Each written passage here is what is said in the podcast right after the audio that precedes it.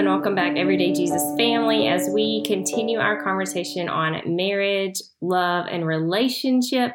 Big shout out to the Hubs coming on last week, talking about our story and some of those fun things um, in our transition from, you know, just dating and being focused on each other into what it means to have a spiritual foundation in the Lord we brought up a few different topics of discussion at the end of our conversation, and some of those things included like boundaries in marriage and, and spiritual intimacy. And so I wanted to spend this last week in the conversation on marriage relationship, talking a little bit more about those things. And so I want to preface with like two big things. And the first preface is we don't have it figured all out, right? We are young.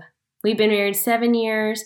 We, I mean, do pursue constant knowledge about marriage. We pursue the Lord in the way that we should pursue each other in marriage. We invite other people, wise people, into the conversation, but we don't have it figured out we fight, we fuss, we have difficulties just like you guys do. Um, so, yeah, I will probably listen back to some of this stuff in a few years and be like, you guys had so much more to learn. And that's okay. That's good. I hope we do that because then that means we never stop learning.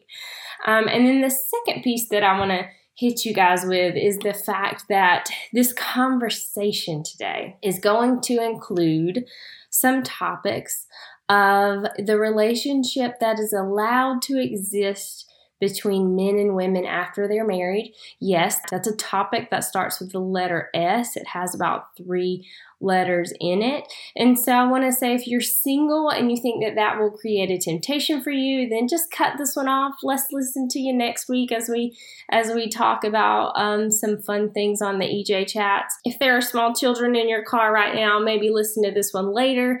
And dad, if you are listening to the podcast today, maybe don't listen to this one. Maybe not. Okay. so, the first thing I want to talk about is boundaries. So, Samuel talked about boundaries in marriage and how that was something that was really important for us moving forward. What are some of those boundaries? What does that even mean? And so, for us, these are just our guardrails to keep us in a safe, healthy marriage environment, right? So, the marriage is between man and woman, it's between husband and wife and there can be a lot of influencing factors in that that are not healthy and not good. And sometimes those things aren't even bad things right? So sometimes that's family. Like i've heard you know people have difficulty with you know planning holidays because their parents want it to look a certain way and that just adds undue stress. And so then you really need to have a healthy boundary on what do your holidays look like for you your husband and your children or maybe it's there's so much influence or conversation or unnecessary input on you know you and your husband's relationship whether that's you know financial. And hear me you should have wise counsel. You should have multiple advisors. That's in scripture. But also like there's a point in time where you have to know where to draw the line and um, when that's becoming something unhealthy in your relationship between you and your spouse. So not all boundaries are like clear cut bad things. Sometimes there are good things, like how much are you volunteering at the church? Maybe you need to set a boundary for that. Like there was a period in my life when Samuel, before I said yes to one more thing at the church, we just kind of came up with the plan of, you know what, let me just run this through my husband first. And it was good for me because sometimes I would be crazy because I said yes to way too many things. And if I would have just asked him, like, hey, does it make sense for me to plan four events this month? He would be like, Crystal, that makes no sense. Please don't do that. Pick which one you like the most. And so those boundaries can be um, with things that look good, but also there are things that, I mean, are obviously bad, right? But we, we make it gray sometimes. And so for us, we have very specific boundaries when it comes to the opposite sex. And I think this has always been really helpful and has been reinforced with a lot of um, couples that we believe in and trust and, and have godly marriages that we want to follow. And that includes like don't be alone with someone of the opposite sex, right? So I know sometimes you may have like a meeting with your boss or whatever, but like as much as possible, like you should not just be sitting at dinner or at lunch with a member of the opposite sex. It's just appearances, right? And you may think, oh, well, that's kind of silly. It's just a good, healthy boundary. Like always have groups of three or have, you know, two girls and one guy, or, you know, it's just good, healthy boundaries. And that includes text conversations. Like, we don't need to have long, lingering text conversations with members of the opposite sex. And sometimes you may have to text someone at work, like, hey, I saw this patient today, blah, blah, blah. They're in your schedule tomorrow. Just a heads up, you know, not using any sort of identifying factors that would break HIPAA on that, but, but, um, or like Sam, if the teachers are teaching a specific thing, maybe that requires a female to, to text him but he's not going to linger that conversation of like so how are the kids? Or how what are you guys up to? Or you know do you love football as much as i love football? Like you just don't open the door on those sorts of things. And so you limit where you're alone you know you don't you're not alone with members of the opposite sex you don't have those lingering conversations with members of the opposite sex you know, whether that's text or phone call or whatever, you know, nothing that looks unholy or looks, has that appearance of unholiness. And I just think that that's good and healthy and wise. And I think the kind of more obvious part of that is like people you've had previous relationships with. Like, there's no good reason why someone who is married in a married relationship should be having lingering, or any conversation with someone they've had a past relationship with. Like, I've seen this, I don't get it, I don't understand it um, because it's just not wise. And I remember when Samuel and I were broken up, there were several things that the Lord was working inside of me.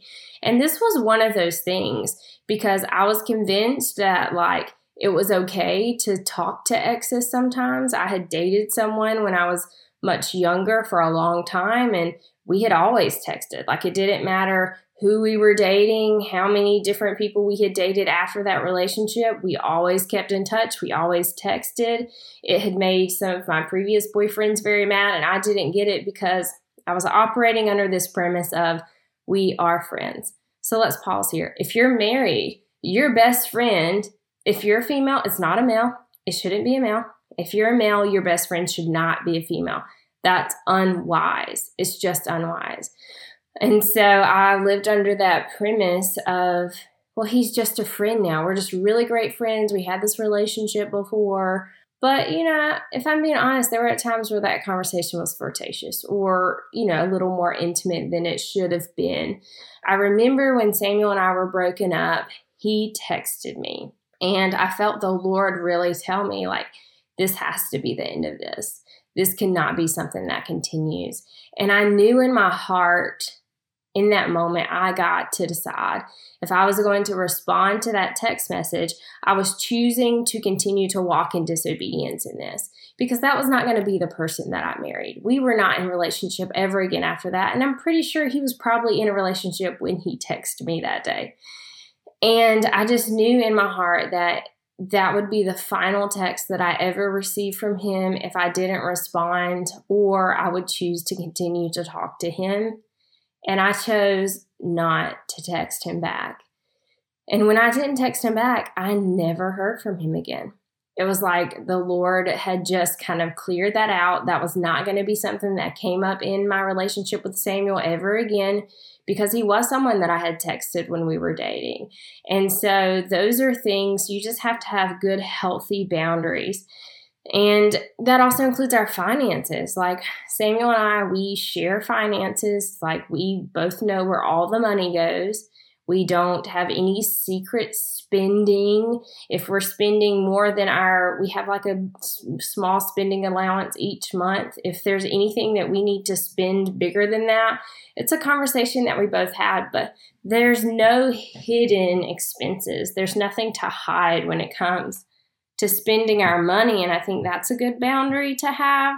And um, I think people feel a lot of different ways about finances, but for us, it's just about there being a clarity in the relationship and an openness, and there's nothing hidden. You know, nothing should be hidden in our marriage with each other. what are, you know, I want you to think about some of the boundaries that you have in your marriage and whether or not you need to include some more boundaries. Or if you have other ideas about boundaries that you'd like to share, like leave a comment on this episode or email me and let me know what are some of those boundaries that you have. Um, and the next thing I want to talk about is spirituality. Males and females are different. We talked about that. And I think the way that we experience spirituality the way that we experience the intimacy of God is also different.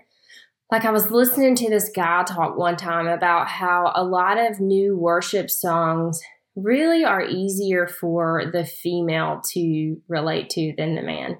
And it brought about this. Do you guys remember the David Crowder song? yes.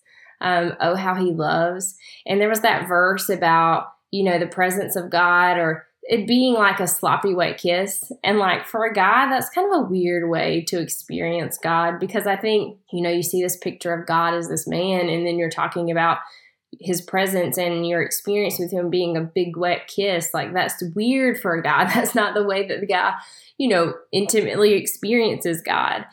And I think sometimes, and I've heard this in small groups, women misunderstanding the way that they interpret the spirituality and the spiritual relationship that their husbands are having with the Lord and counting that as something lesser than their own experience. So, what do I mean by that? So, women, we typically experience the Lord on a very emotional level. Like it's, you know, we're usually quicker to cry during a worship song, or maybe we would be quicker to raise our hands during a worship if you raise hands in your worship. Those sorts of things that look like spiritual intimacy.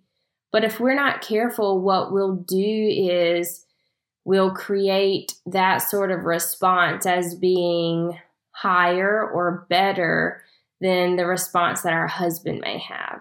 And so maybe your husband fully experiences that same depth of emotional connection with the father with his hands down by his side and, you know, a dry eye all day long. Like he doesn't need to cry to have that same depth of spiritual connection with the father. But I've sat in small groups with ladies and they've questioned, you know, where their the husband is at intimately with the Father and spiritual connection with the Father because they don't experience Christ the same way or in that same manner. And then, worse than that, I've heard women then kind of nag their husbands about that. Like, you're not experiencing God the way that I experience Him, so you must not have deep connection with Him. Why are you not X, Y, or Z? And that's not fair. That's not fair because the Bible says that we worship him in spirit and in truth. It says you work out your own foundation with fear and trembling. And so, ladies, I think we have to take the step back in that judgment and let men experience the Lord the way that they were created to experience the Lord. I digress. You should still have a spiritual foundation with your husband. So, when I first started, when Sammy and I first got married, it was kind of different to bring our spirituality together. So we had experienced God on our own, but we really had to create a foundation of like, what does it mean to pray together? What does it look like to study scripture together? And we study scripture differently, we interpret scripture differently. And so I think it's about making allowance for Samuel to experience God the way that he is supposed to, but always coming together. Hey, what how is how are things with you and the Lord? What is the Lord saying to you? Can you pray with me? And you know, we probably don't have this perfectly figured out, but I do think small groups and connecting with other people are a big piece of this. So, having a spiritual connection and foundation with each other is so important, not only because your marriage is between you two, but your marriage is a ministry to your children, right? They see your marriage and that's a ministry to them in not only what you hope their marriages will look like, but in actually putting God's word to practice. How do we speak to our spouses? How do we respond without anger?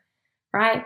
I know sometimes I respond in anger too. Give yourself some grace, but at the same time, let's move forward. Let's not be kind to everybody else in the world besides our spouses.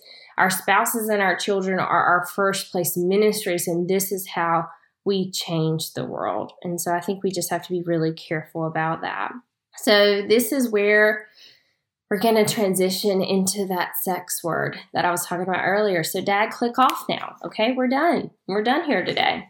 I want to talk about just this the transition of like sexual freedom in marriage and how that can be difficult because as Christians, I mean, you spend all of your dating and childhood experiences being told that sex is bad, sex is something that will send you to hell.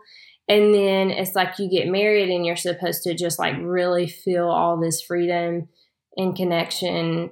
And sex is automatically supposed to be this thing that you just know how to do well and and know all about and i think that can be difficult i think it's difficult when we haven't grown up with open conversations about sex about God's design for sex, that sex is not bad, that sex is a gift from the Father, that there's a reason why He wants that oneness and that deep spiritual connection that it brings to be isolated to marriage, why, you know, we shouldn't be experiencing that outside of marriage and that not being so much a rule as, you know, a, a caution and a protection because sex is not just a physical act, it is a spiritual act that brings us together as one. But still, it can be difficult to make that transition. It can be awkward to go from, you know, sex being this taboo thing that's supposed to be bad, bad, bad.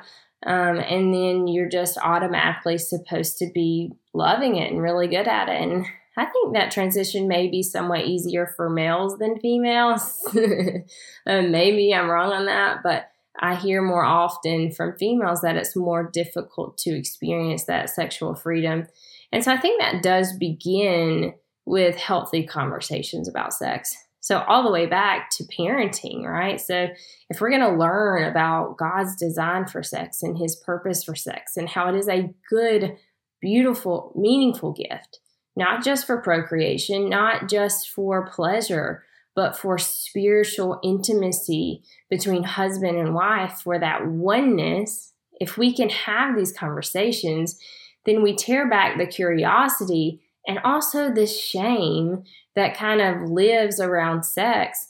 And we can, you know, probably that's the best way that we prevent abortion.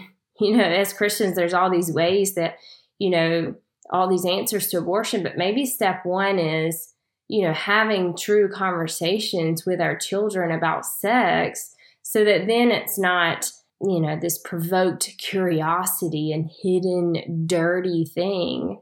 I think we have to have conversations with our spouses about what is the thing that we like in sex? What is the thing that works for you? What are the things that you like and I like? Um, and there are lots of really great resources on this. And so, two books that I want to plug are um, Real Marriage by Mark Driscoll. We did a small group session on that, and it was really good. And there's, if you were a person who grew up unable to say the word sex, this book will make you sweat. Like you will be reading it and it will make you blush a few times. So wear deodorant and uh, get in a quiet space when you're reading it but it's very healthy for marriage. And I'm going to hit that point just a little bit more in, in a minute. But the second book, and I'll admit I haven't read all of this book, but it has been highly recommended by um, some trusted people in my life, and I've read a little bit. Um, but it's called Real, no, it's called The Act of Marriage by Tim and Beverly LaHaye. So, The Act of Marriage and Real Marriage are really great books when it comes to sexual intimacy, pursuing your spouse fully, completely, the way that God designed for us to enjoy sex, to have spiritual intimacy and spiritual freedom in sex.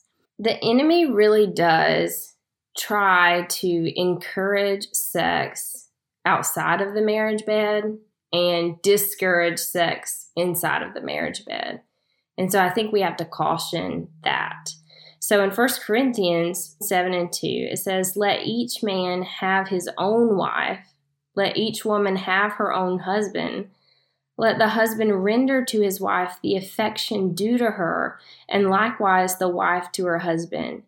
The wife does not have authority over her own body, but the husband does, and the husband does not have authority over his own body, but the wife does. Do not deprive one another. And I have to be honest, so I am someone who has had difficulty with certain specific things about sex, and I think it's because my dad sorry, Dad, but growing up, he always told me, you know, boys just want one thing.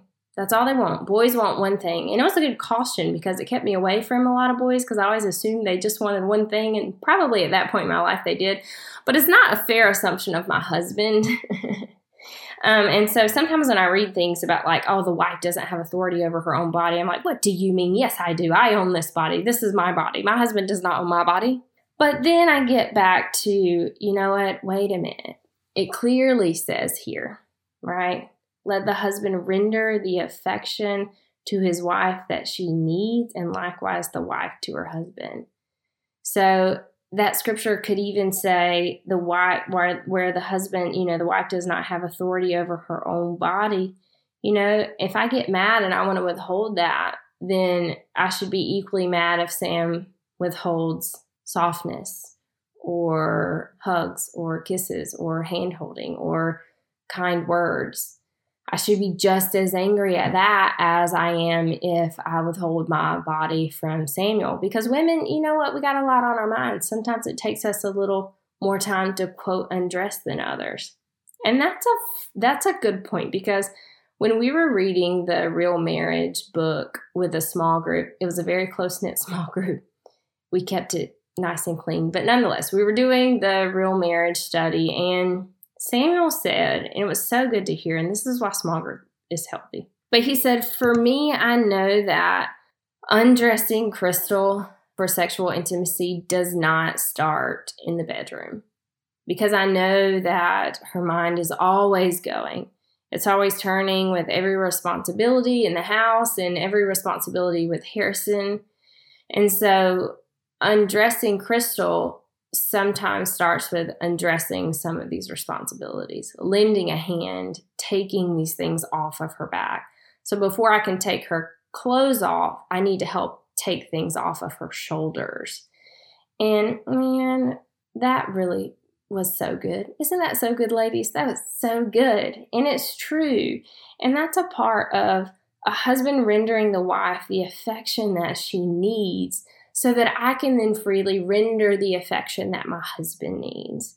Because it's all about that servanthood and that love for one another. And we should not deprive each other of this, whether that is the, you know, just non sexual touch or whether that is sexual touch. We should not deprive one another of love, of affection.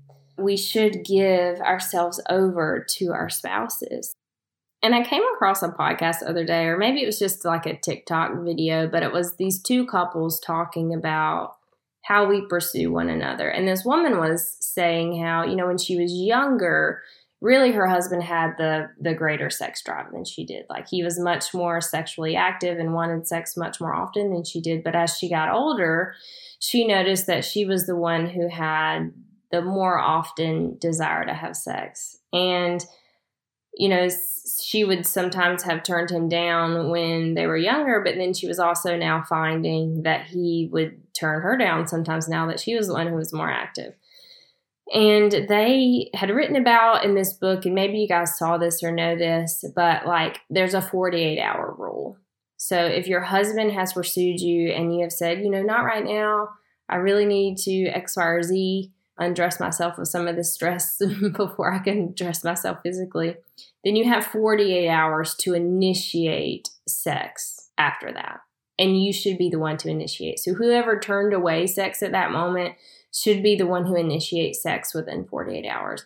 And I thought that was an excellent tool because it kind of takes that pressure off. It puts the ball in your court, and really, you shouldn't deprive your body of one another. And something that I really loved also that the Lord showed me in this First Corinthians verse 4, where it says, The woman does not have authority over her own body, but the husband does. And the husband does not have authority over his own body, but the wife does. Don't deprive one another. like that could be sex or hand holding, like I said before, but that could even mean wellness or fitness, the way that you take care of your body. Like if there's some mental health that you need to get, some therapy that you need to get, then you need to do that. If you need to start exercising and keeping your body healthy and eating well, then you need to do that because your body, sexually or otherwise, is a piece of ministry to your marriage and your family. And so we should take care of each other. And so, just a, to linger on that therapy bit,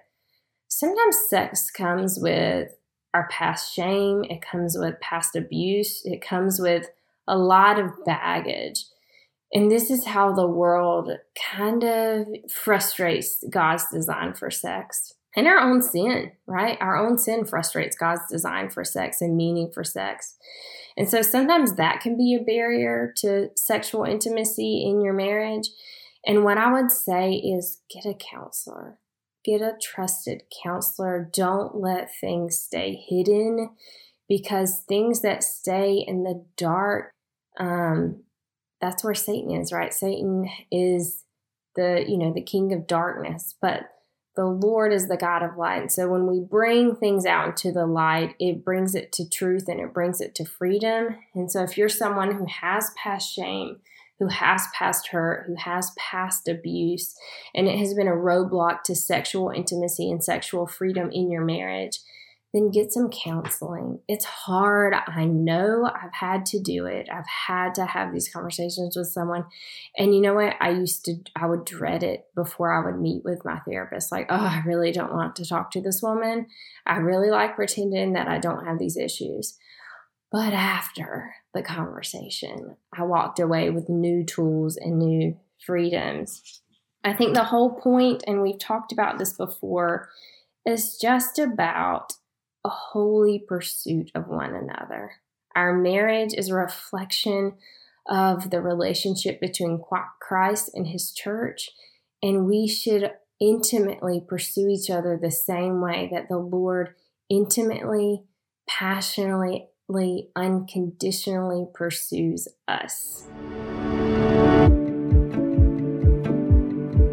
Well, that concludes our topics on marriage and relationship. We might talk some more about this in the future. If you guys have any questions or comments, definitely let me know. Next month, we begin our EJ chats, and I'm so excited because I have some really great friends coming on the podcast to talk about misperceptions about religion, about depression, about um, prodigal children.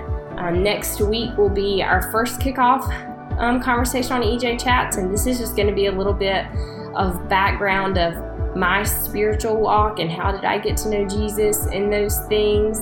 Um, kind of an all about crystal session on EJ Chats with my great friend, Pastor Johnny Mitchum. And so we'll kick that off next week.